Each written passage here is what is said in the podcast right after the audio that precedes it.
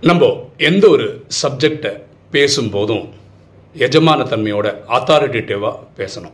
நம்ம எந்த சப்ஜெக்ட் கேட்கும்போது பணிவோடு ஒரு குழந்தை மாதிரி கேட்கணும். இந்த பேலன்ஸ் ஆட்டிடியூட் நம்ம ஒவ்வொருத்தருக்குள்ளேயும் இருக்கணும்.